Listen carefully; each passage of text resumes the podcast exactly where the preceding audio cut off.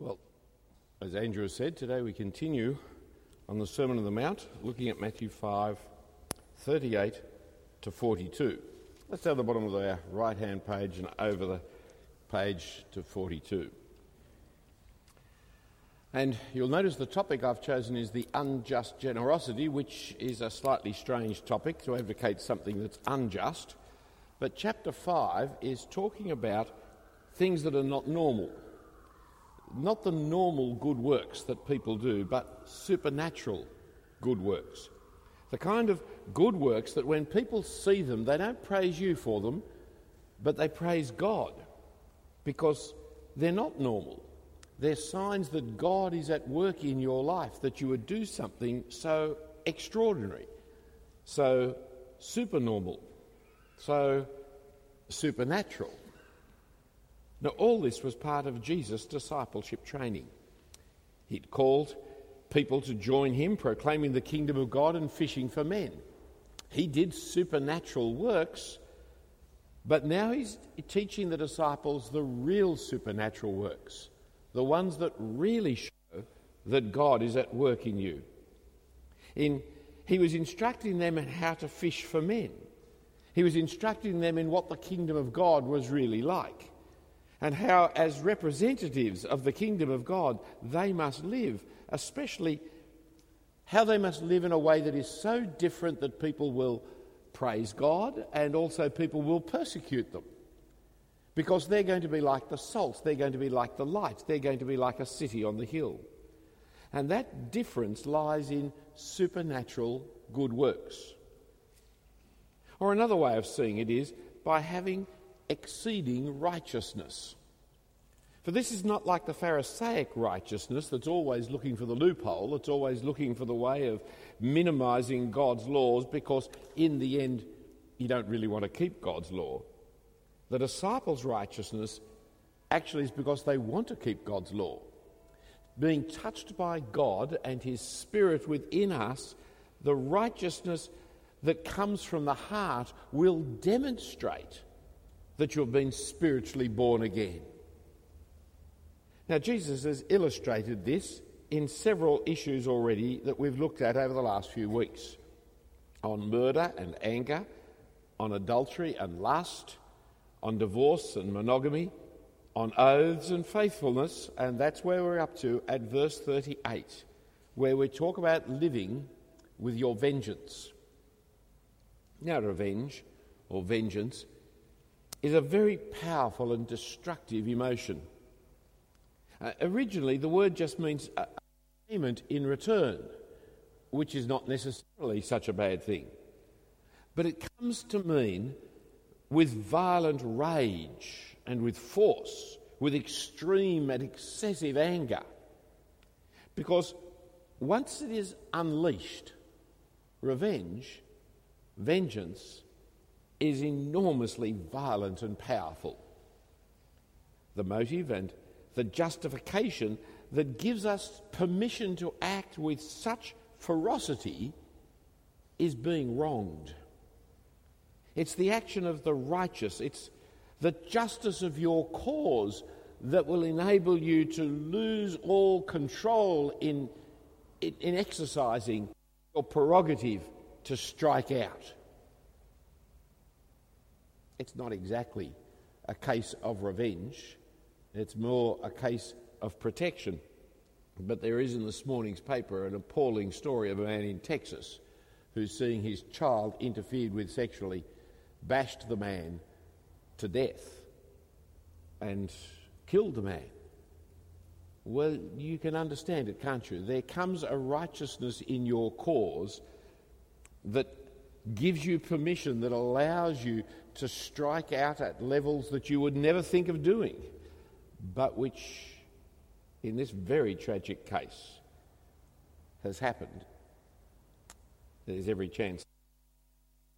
There's every chance the man won't be tried for it, for it is considered that he acted rightly, though he, it says in the paper, is very troubled by it. Of course. Remorse is very deep. When you're wronged, when your case is righteous, when you're justified, well, paying back, leave aside the Texas thing because that was also protection, wasn't it? But paying back later, getting justice, getting revenge, getting vengeance, well, that is something that gives you power in your argument, in your force, and well, I look around at you, and all of you are old enough, by the looks of you, to have had somebody do something wrong to you. You know, sometimes you speak to a young audience and they haven't found anything that anybody's ever done to them wrong. Uh, they're only children and their parents have spoilt them so much they don't even recognise their parents have done wrong things to them. So, but I look at you and you guys all look like you've had things done wrong to you somewhere along the line. A slight has happened, some insult, some put down, some hate, some violence some spite, you've been ripped off by somebody or overlooked by other people and haven't been invited to the party or weren't given the promotion that you should have. It can happen in our business, it can happen at home, it can happen in the extended family, it can happen in your neighbourhood. It happens, it's just part of life, isn't it? That you have been done wrong. How do you handle it? And what is Jesus' way of dealing with it? How do you deal with evil, with injustice, with being spoken of untruly, with being gossiped about or, or slandered. How do you deal with it? Matthew chapter 5, verse 39 very famously says, But if anyone slaps you on the right cheek, turn to him the other also. For it says, Do not resist the one who is evil. So, how are you to live with evil? Well, Jesus is clear about it. Do not resist. Do not oppose. Jesus is opposed to evil as any person is, and yet we're not to stand against the evil attacks upon us. For there are two competing Old Testament principles at work. And the Pharisees, in their desire to avoid keeping the law while appearing as if they were, paid attention to the one that suited them but Jesus wants us to pay attention to both of them together. Notice, please, that Jesus is not setting himself over against the Old Testament law. It's not as if he was saying, Well, the Old Testament says an eye for an eye, but I say to you, turn the other cheek. No, that's not what Jesus is doing. Jesus is reminding those who like the Old Testament teaching of an eye for an eye and a tooth for a tooth that there is another Old Testament teaching as well turn the other cheek. And you need both of them. The Pharisees, you see, they liked one. Jesus wants us to keep all the scriptures. Now, it's well known that the Old Testament taught an eye for an eye. Now, this is the first of the two principles, and it's a very important principle because it's the principle of justice, both to the victim and the criminal. It's the principle of proportional retribution without which our justice system actually cannot operate. It's the principle of the punishment will fit the crime. Notice the two elements that are involved in it. Firstly, punishment. It's giving people what they deserve. That's what makes it just. But also notice the second principle, the second element, that there are limits to punishment. You mustn't give people more than they deserve. You, you mustn't poke out two eyes in order to punish someone who poked out one. The limit of the punishment is the size of the crime. The punishment must fit the crime.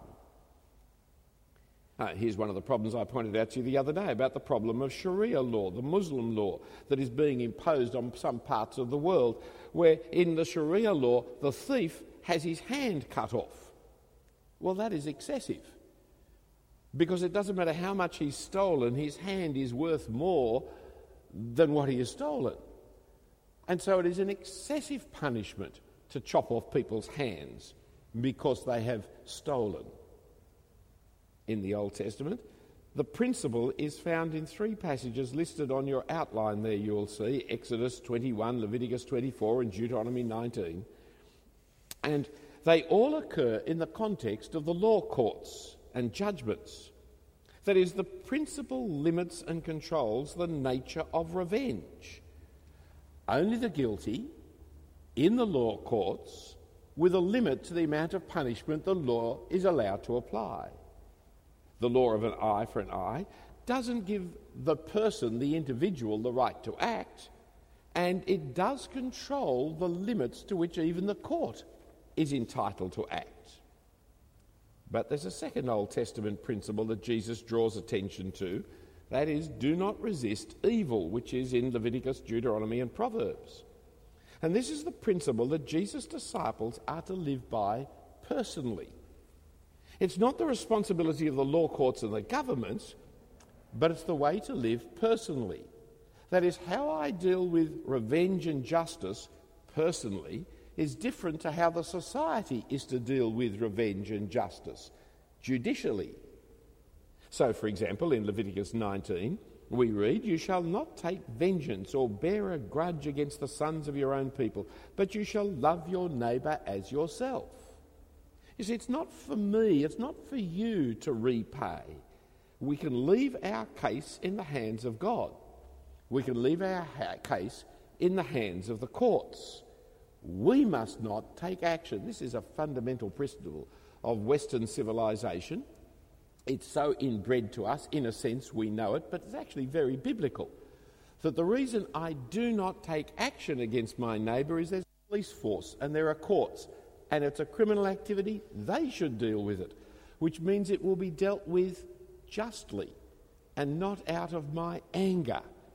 And I won't make the matter worse by setting up a whole system of revenge back and forward and payback, so I pay back, then they pay back, and so it escalates on into a civil war. It's not like that. We have the courts set up by God in which justice can be evaluated properly and performed and executed properly. And so we read in Matthew 5, verses 39 to 42, Jesus giving four illustrations of this principle of not resisting evil. Four illustrations of the principle that the world would never expect and that will mark us out if we do it as being somewhat strange and unusual. Three of them are drawn from the Old Testament and one from contemporary of his time. Firstly, turning the cheek. Isaiah 50 and Lamentations 3 speak of it. To insult somebody, to shame them, was to slap them on the face.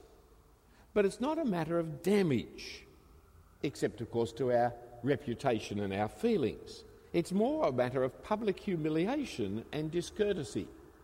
It's not the kind of king hit that one swimmer did to the other swimmer that so damaged his he needed, he needed reconstructive surgery. It's the slap on the face that just wakes you up to the wrong that you are doing and the need to apologise. It's personal and it hurts, but all the more because it hurts our pride, it hurts our social standing. And what we are to do is to rise above it and ignore it. I mean, you can demand redress, you can name your, name your second and meet the person at dawn under the tree with pistols or with swords or whatever it is that you want to do, but it's better to just offer the other cheek, as the Old Testament teaches. And so treat the insult with contempt and trust God to defend you. For this is what the servant of the Lord will do, we find in Isaiah 50. I gave my back to those who strike, and my cheeks to those who pull out the beard. I hide not my face from disgrace and spitting.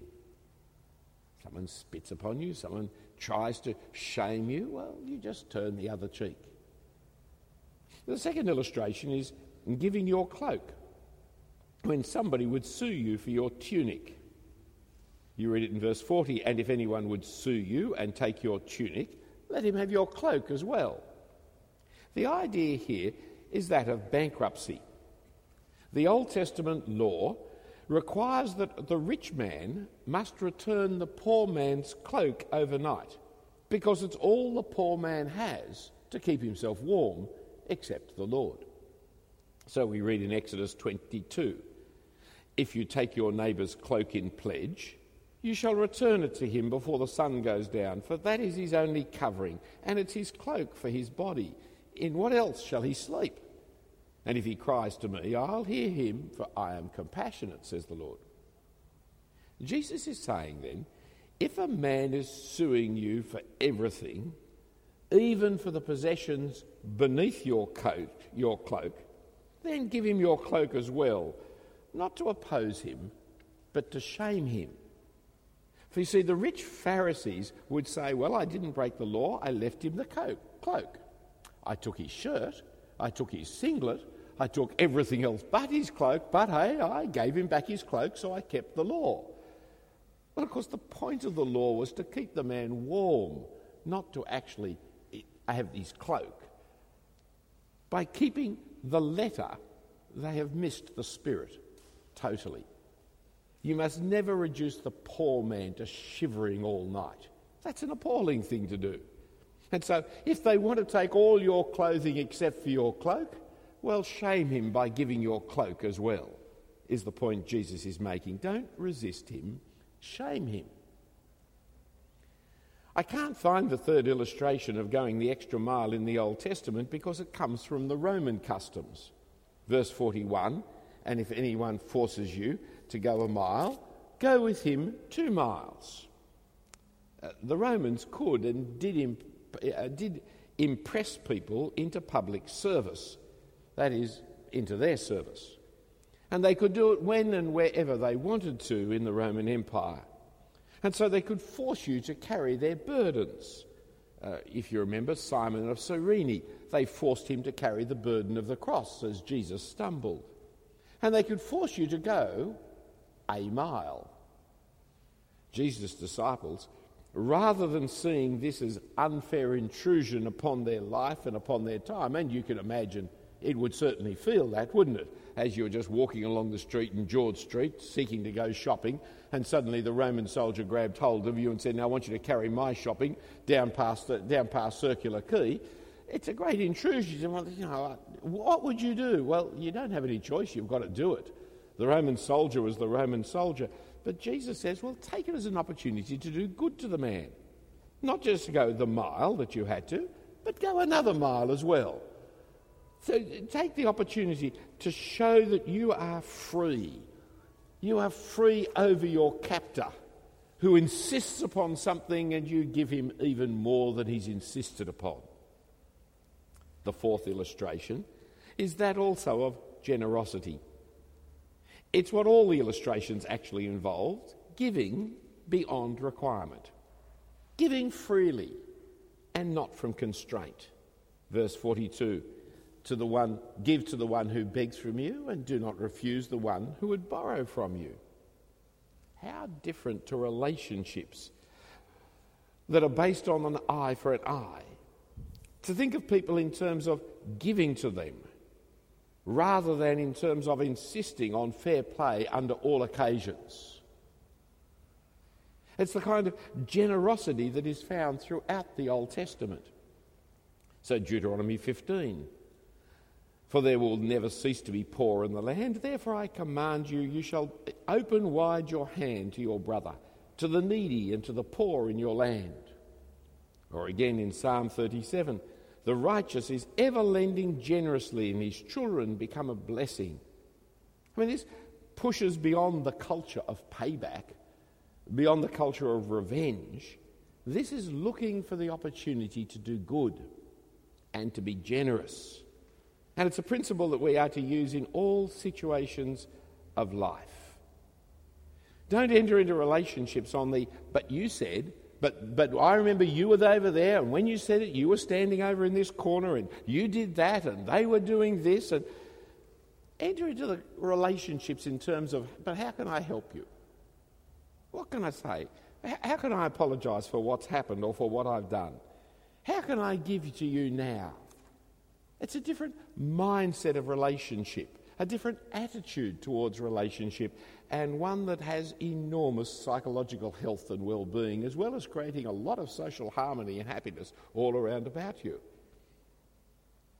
Uh, to the embarrassment of my friends, uh, our secretary is. Uh, uh, in, in our office. Her grandmother died, and so over the weekend, and so she's gone to the country to the funeral. And I got an email this morning from one of our staff saying the secretary's away, won't be back till Thursday, so please send me the outlines of materials and I'll look after them for the week To which another member of staff overrode that and said, No, no, send them to me and I will look after them during the week. It's nothing to do with demarcation disputes, is it? It's as far away from that kind of niggardly attitude which says, Well, it's not my job. I'm not going to do it. You know, I'm not involved in that kind of thing. Don't ask me to do her job just because she's had to go to a funeral. You'll have to employ a temp to come in and look after it for a while. That attitude is so destructive. The generous attitude is so Christian. It's So much like God, isn't it? Who gives generously. Not what is required, but beyond what is required, above what is required, without even caring about requirements. It's a matter of heart, of attitude, of graciousness, of generosity.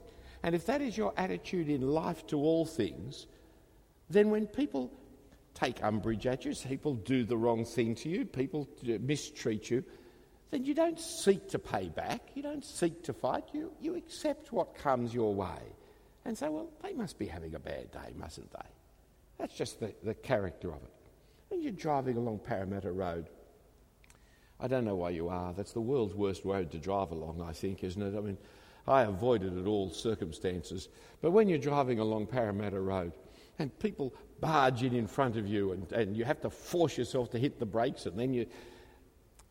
What's your attitude? I'll get him. I'll drive right up close behind him and blast the horn. I'll wave rude fingers out at him. At, How does that help you? How does that help him? I was driving along Parramatta Road, coming down from a Katoomba convention some years ago, and the man in front of me uh, kept on charging in front of people. He barged in front of the wrong person, someone up ahead. So next time they came to the lights, they pulled up side by side, and one jumped out of the car, ran around, started banging on the, the bonnet of the next car. Unfortunately, the bloke who jumped out forgot that he was in an automatic and he'd left his car in gear, and so it started to edge across the intersection of the red light, and people were blasting horns everywhere as this big fight was happening. And why not rather think, you know, that man's in a terrible rush? Maybe he's got a problem at home. Maybe he, he's in an emergency. Mm, he's got a temper already. I mustn't frustrate him. I've got to help him. I'll hold back from him. I tell you what's even worse. He's going to go home to his wife and kids. I don't want them to get the backlash of his anger. Let me try and work how to make his life more comfortable. Just because he's making my life uncomfortable doesn't mean I've got to make his life more uncomfortable. He obviously has more of a problem than I have. And so let him go.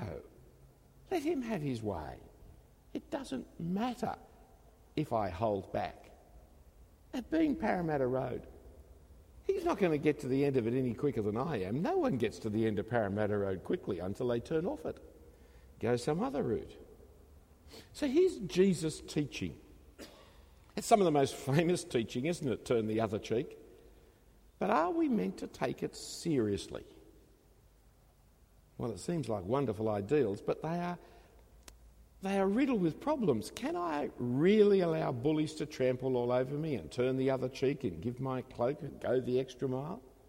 Can I really keep giving to beggars and giving the lazy who will not work, lending to borrowers who never repay? Can society run on this kind of pacifism without justice and punishment? I mean, we need to clarify here that Jesus was not giving a social, political, governmental law. Jesus was talking about his disciples' personal life. In contrast to the Pharisees, who kept using the judicial law to explain their personal life. But they were using technicalities of the law to avoid what it was saying to them. To use this section of Jesus' teaching as the ethics for society is to fail to read and understand what he was saying properly. As a young man, I made that mistake, and for many years I was a committed pacifist on the basis of this passage. But Jesus wasn't teaching pacifism, he wasn't teaching a legal system, a code of ethics for society. It has nothing to do with war soldiers or with law courts. It's got to do with the way in which individual disciples are going to deal with the hurts and insults that come their way. Even so, the problems remain. Can you live by this teaching, or is it unrealistic idealism? Well, the rest of the New Testament expects us to live by it. Come with me to Romans for a moment. Romans chapter 12, page 1142. 1142, Romans chapter 12. Romans chapter 12, page 1142. And I'm reading from Romans chapter 12 and verse 14. Bless those who persecute you, bless and do not curse them. Rejoice with those who rejoice, weep with those who weep.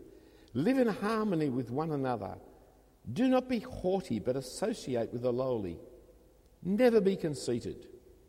Repay no one evil for evil, but give thought to do what is honourable in the sight of all. If possible, so far as it depends upon you, live peaceably with all. Beloved, never avenge yourselves but leave it to the wrath of God, for it is written, Vengeance is mine, I will repay, says the Lord. To the contrary, if your enemy is hungry, feed him. If he is thirsty, give him something to drink, for by so doing you will heap burning coals on his head. Do not be overcome by evil, but overcome evil with good. Clearly, Paul expects us to live by the teachings that Jesus. There's no difference between Jesus teaching on the Sermon on the Mount and Paul's instructions to the Romans. So, what of us? Those of us who are his disciples. Are we to live like this now? Yes, undoubtedly. You see, the Bible teaches us that there is a time for everything a time to be born, a time to die, a time to plant, a time to uproot, a time to kill, a time to heal, a time to tear, tear down, and a time to build up, a time to be silent, and a time to speak, a time to love, a time to hate, a time for war, a time for peace. You know the passage. There's always a time for everything. The Bible believes in justice, it believes in retribution, it believes in vengeance.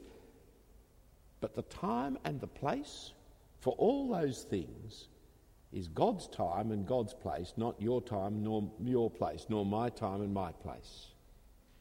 It can be the courts that God has set up, the government set up by God to bring justice into a land, or it could be the end of the world when He finally brings justice to everybody. But it's not now in your life and my life. This is not the time, this is not the place for you and I to exercise vengeance or revenge or payback. This is the time to be the servant of the Lord.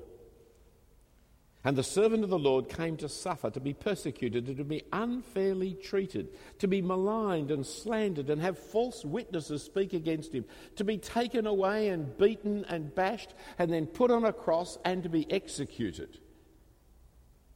At any point, Jesus could have resisted. At any point, he could have called down the host of heavenly angels to stop them, but it was not the time. And he charges the disciples to take up the cross and follow him. Suffering insults and lies and false accusations and oppositions is all part of being a disciple of the Lord Jesus Christ at this time. You see, remember what he has already told them here in Matthew chapter 5, just back over on the page in 976. He's given them a special blessing. He says, Blessed, blessed, blessed, blessed, and then there's one for you, specially. Verse 11 of chapter 5. Blessed are you when others revile you and persecute you and utter all kinds of evil against you falsely on my account. Rejoice and be glad, for your reward is great in heaven, for so they persecuted the prophets who were before you. It's not now time for the disciples of the Lord Jesus to retaliate. We're to follow the one who came to give. And so we're to continue to give and to forgive. How can we, who are in the kingdom because God didn't punish us as we deserved, but graciously laid down his life for us, giving his son lovingly for us, how can we hold other people to ransom? How can we hold others because of their sin against us? To call upon them to be punished when we have been forgiven so much sin against our Father in heaven. We cannot preach the gospel of forgiveness, friends, if we're always looking for justice in our own personal interrelationships. If you're always paying back every insult for insult, hurt for hurt, tit for tat, you haven't understood the forgiveness that the Lord Jesus Christ has won for us and God has given us. One of you last week mentioned to me the case of nurse Edith Cavell. It's a great case. I've been reading about her this week. It's been very interesting. The 11th of October 1915, she said, as she was in jail, having been then found guilty for espionage against the Germans, she was a British nurse in Brussels.